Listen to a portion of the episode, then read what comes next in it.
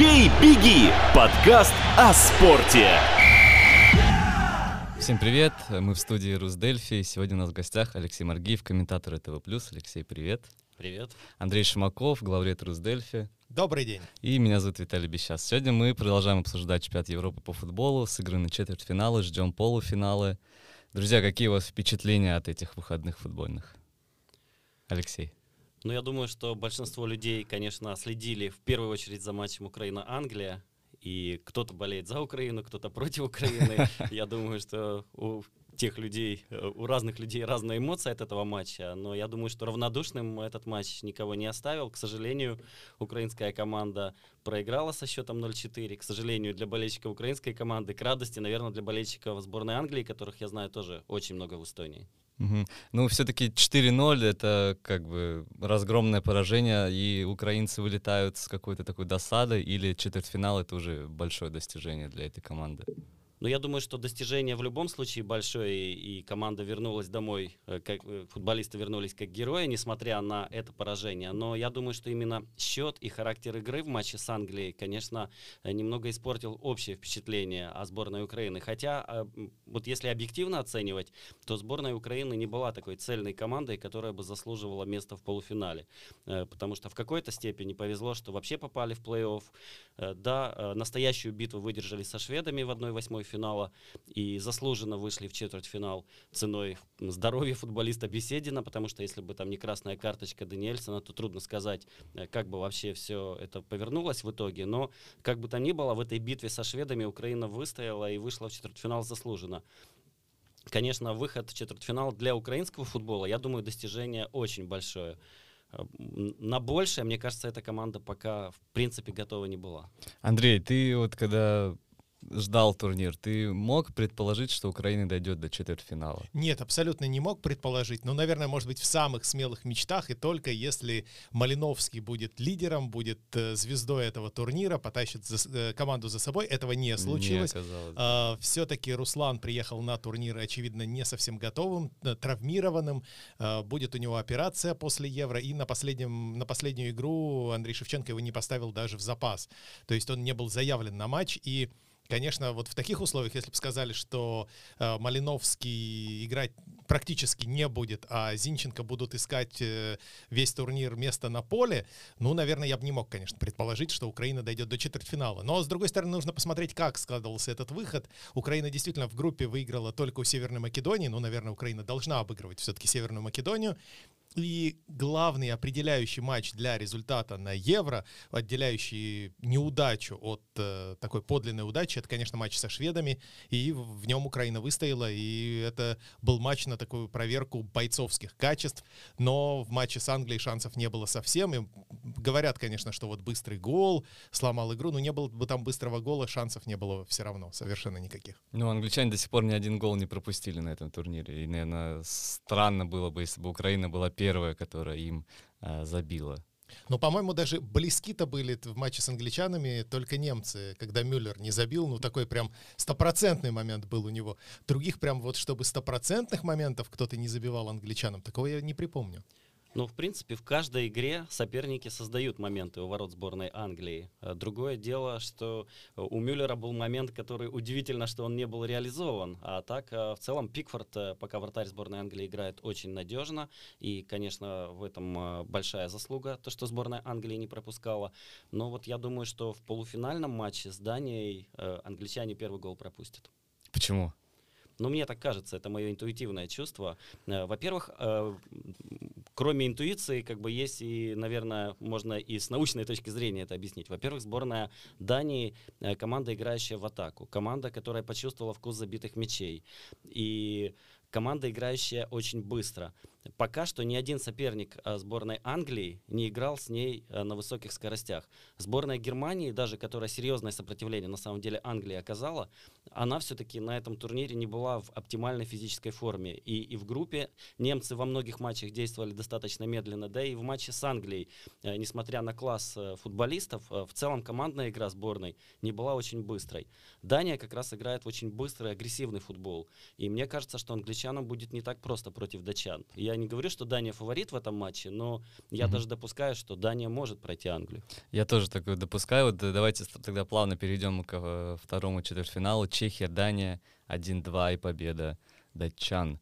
А, как-то мне показалось, после 60-й минуты Дания уже так устала, так мяч отдала, что очень-очень сложно им будет против англичан в полуфинале биться в Лондоне. Но очень тяжелый матч был, и очень тяжелый физически. И Владимир Воскобойников, который сидел на месте Алексея во время предыдущего подкаста, который играл в Азербайджане в футбол, говорит, что в жару там абсолютно невозможно играть, и э, влажно очень, и жарко, и э, просто с тебя семь потов сходит ручьями, бежать невозможно. И в целом мы более или менее такую игру увидели. То есть начало матча еще команды как-то держались, потом все-таки игра была не такой быстрой, и Дания была не такой летящей, какой мы ее привыкли видеть.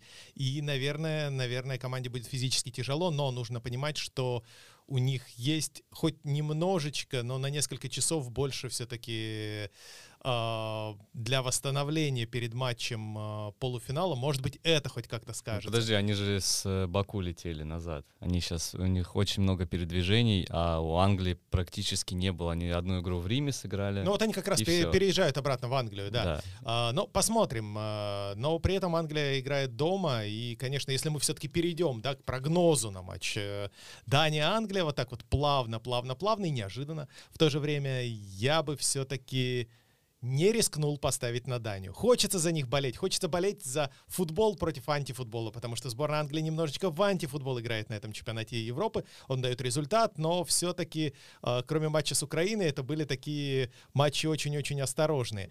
Но, тем не менее, я не думаю, что сборная Дании пройдет. И, честно говоря, э, я бы даже рискнул поставить на то, что Англия выиграет в сухую. В дополнительное время, в основное время, но я думаю, что Англия не пропустит снова, по крайней мере, с игры. Алексей, как вам кажется, как этот матч закончится? Ну, я думаю, что Англия пропустит, как я уже сказал. Э, В принципе, здесь очень сложно, для меня очень сложно выделить команду, которая однозначно пройдет. Фаворитом понятно, что являются англичане этого противостояния, но я допускаю, что Дания может пройти Англию. То есть я не поставил бы на это квартиру и никому бы не советовал. Ну, машину бы можно было, да. Ну, допускаю. Ну, очки максимум. Да, мне тоже кажется, Дания очень интересно смотрится, и у Дании как будто бы характер э, вот сейчас вот этот, этот командный дух такой э, заряжен на победу и на выход в финал. Ну вот мы э, говорили о матче Чехия-Дания. Все-таки э, стоит сказать, что там ситуация была вызвана в том числе и счетом. Датчане повели 2-0, и в этих сложных погодных условиях э, понятно, что э, играть в высоком темпе на протяжении двух таймов это просто физически невозможно. Поэтому, мне кажется, Дания осознанно, в принципе, э, охраняла счет, пыталась свое преимущество удержать, и в целом ей это удалось. Ведь чехи, несмотря на то давление, которое они оказывали, ну, может быть, еще один такой реальный момент имели по-настоящему, чтобы счет сравнять. Нельзя сказать, что Дания играла как-то ненадежно в обороне и позволяла чехам делать все, что угодно. Датчане играли очень грамотно, и замены грамотные были сделаны. То есть, в целом, они э, достаточно, как я считаю, в этих условиях комфортно вышли э, в полуфинал. И на Уэмбли им будет играть намного легче, потому что э, для датской сборной, мне кажется, игра в жару была очень сложной. И еще один фактор матча Дания-Чехия. Все-таки чехи на этом турнире, вот, наверное, самая боевая команда.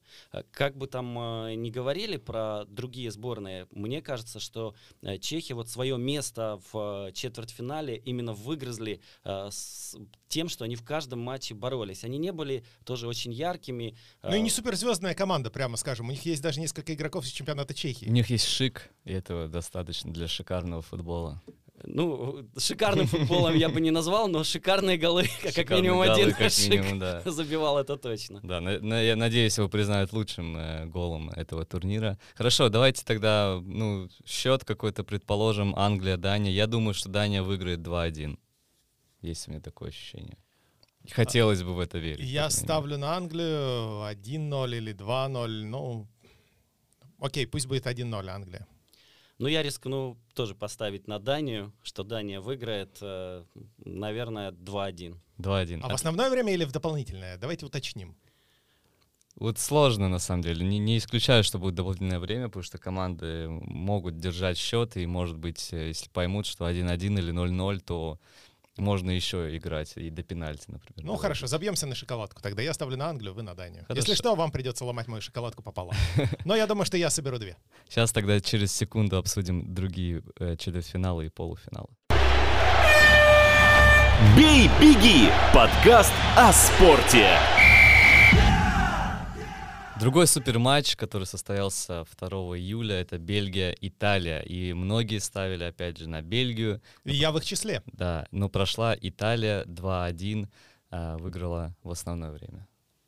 Как вам этот суперматч по вывеске, по крайней мере, он до- достоин э, финала, мне кажется, Да и точно. матч был хороший, матч-то был хороший, но ну, вот все-таки... Бельгия опять вылетает вот в шаге уже от какого-то Да, такого достижения. и вот есть такое ощущение, и оно меня на протяжении всего Евро не покидает, что футболистам топ-чемпионатов здесь все-таки тяжеловато.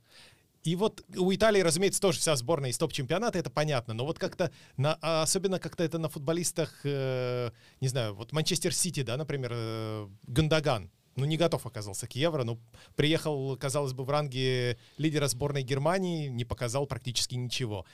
А, Де Брюйне был хорош только эпизодами, и здесь очевидно, что его тоже Там не травма, хватило. травма. Да, да, да, его все-таки сумели нейтрализовать. А, Лучший, ну, один из лучших э, бомбардиров чемпионата Италии, Ромелу Лукаку, да, тоже один из лучших бомбардиров чемпионата э, Европы, но вот лично я ждал от него не этого. И вот, может быть, э, коронавирусный сезон, он получился таким скомканным, и предсезонка была не такой, может быть, хорошей. Может быть, какие-то еще причины, но вот футболистам топ-чемпионатов здесь сложно. Ну, не знаю, у Бельгии вся защита. А- а- Альдервейрель только из Тоттенхэма, и то он там не все матчи играет. А остальные Вертонген и Вермален, один играет э, в Португалии, а Вермален э, где? В Японии. Ну, не топ-чемпионат. Да, но это мы говорим о защитной линии, а все-таки в атакующей линии играют как раз э, люди, которые сборная Бельгии у нас э, достигает результатов прежде всего благодаря своей атаке.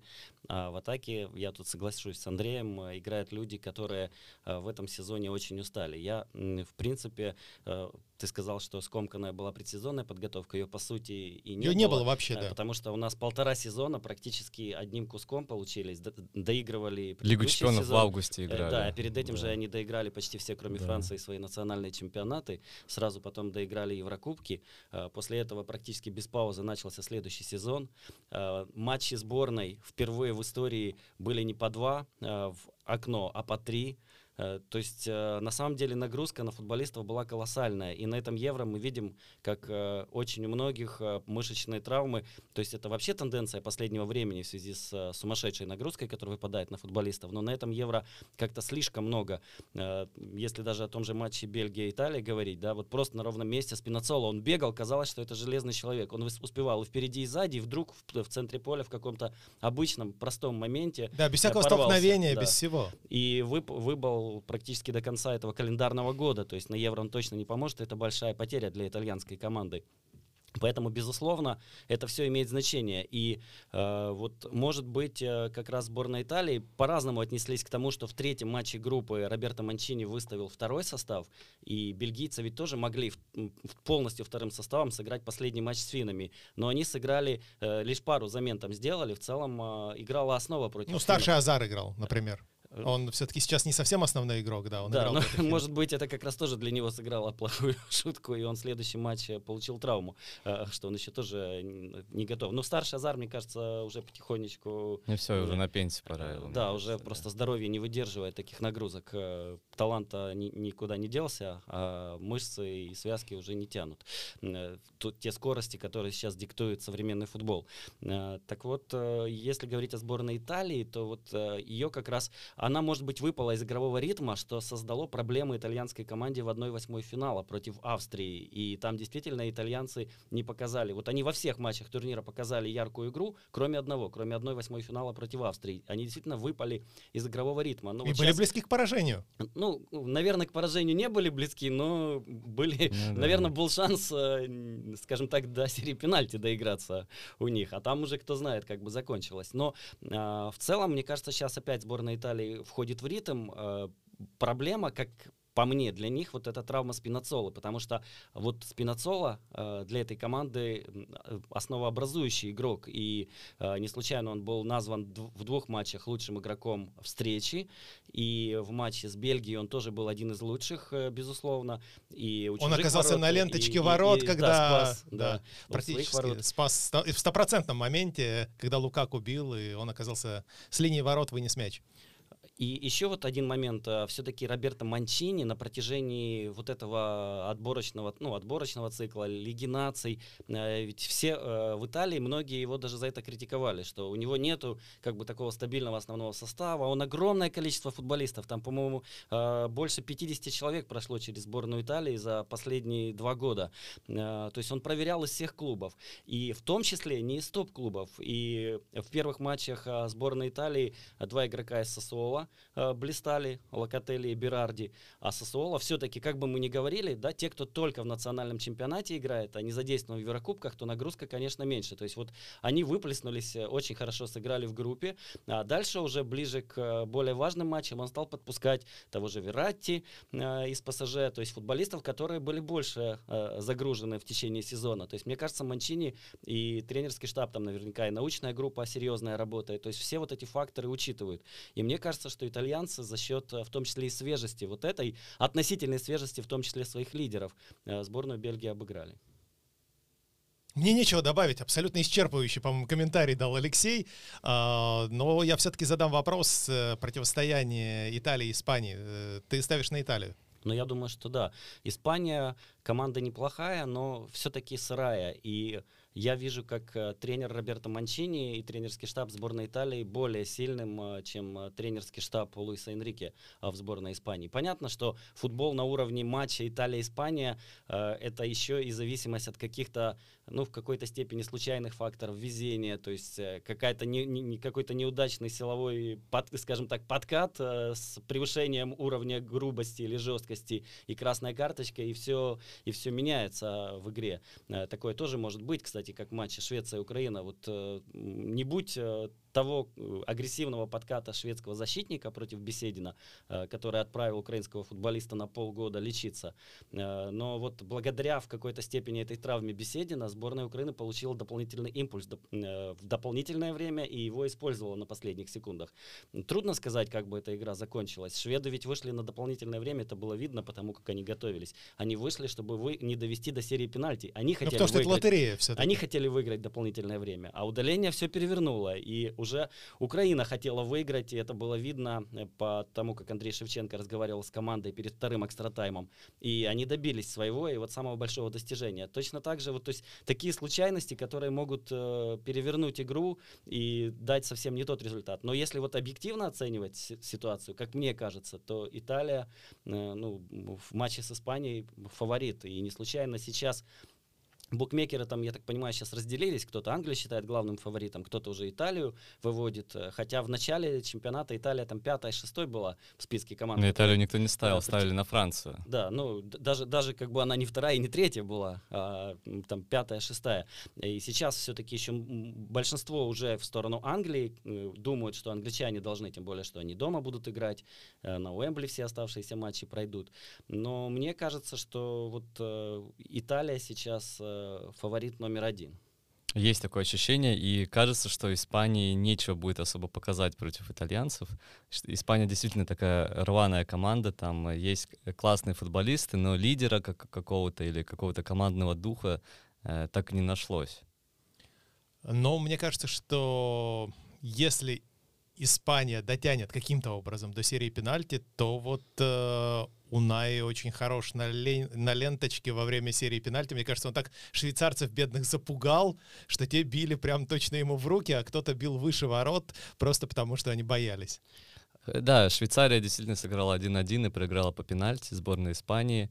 А, и в какой-то момент, когда они сравняли счет, э, вот наверное, вы, не знаю, вспомнили вот те матчи, когда Швейцария а, с Францией сравняла, когда хорваты сравняли, вот, эти поединки, которые нас а, обрадовал этот Евро, но все равно Швейцария проиграла, и это, наверное, такой логичный результат, что ли.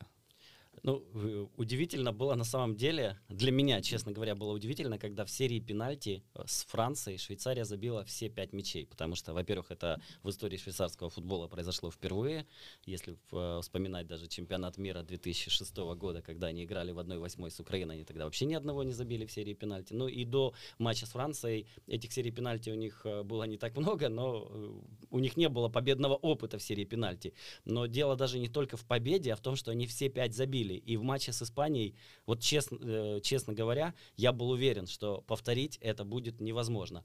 Плюс есть еще э, такой фактор, как э, фактор капитана Джаки. То есть э, в матче с Францией перед серией пенальти э, он ведь действительно э, вселил какую-то такую уверенность э, вот этой своей речью перед серией пенальти.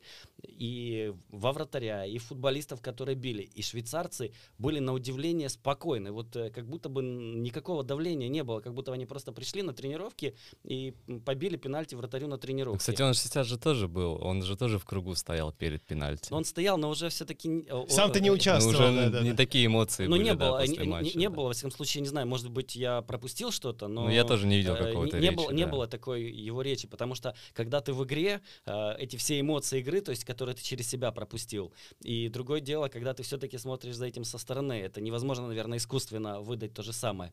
Плюс э, есть чисто физическое еще объяснение тому, что швейцарцы хуже били серию пенальти э, в матче с Испанией. Так, давай послушаем. А, Ну, они ведь играли в меньшинстве э, достаточно большой промежуток времени, и нагрузка, которая выпала на футболистов, э, она была очень-очень большой.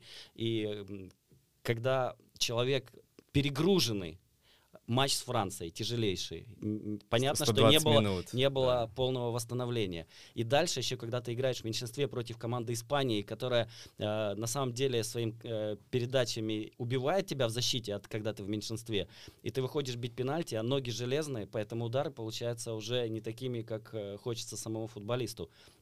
Э, Поэтому тут тоже в этом есть, э, мне кажется, логичные причины, почему швейцарцы, э, ведь там не только достижения у нас Симона, что он отбивал, но и швейцарцы били намного хуже, чем они били в матче с Францией. Причем те же самые игроки били намного хуже. Ну что, тогда как, какие прогнозы делаем Италия, Испания? Я думаю, Италия по пенальти выиграет. Я думаю, Италия справится в основное время 2-0. Э, Я думаю, что Италия выиграет 2-1. 2-1, и тогда, если по прогнозам, у нас, а, получается, Италия, Дания будут в финале. Если... Я против того, чтобы Дания Да, была в финале, да, но ну вы мы, уж как ну мы хотите. мы с Алексеем за Данию. Мы живем в свободной стране, пожалуйста. Хорошо, н- напоминаю, что у нас э, полуфиналы будут э, сыграны 6 и 7 июля, это вторник и среда. Э, Финал будет 11 воскресенья. У нас еще будет как минимум э, один подкаст перед финалом и, скорее всего, после Обязательно финала. после финала. Слушайте нас на всех платформах и до новых встреч. Пока-пока. «Бей, беги» — подкаст о спорте.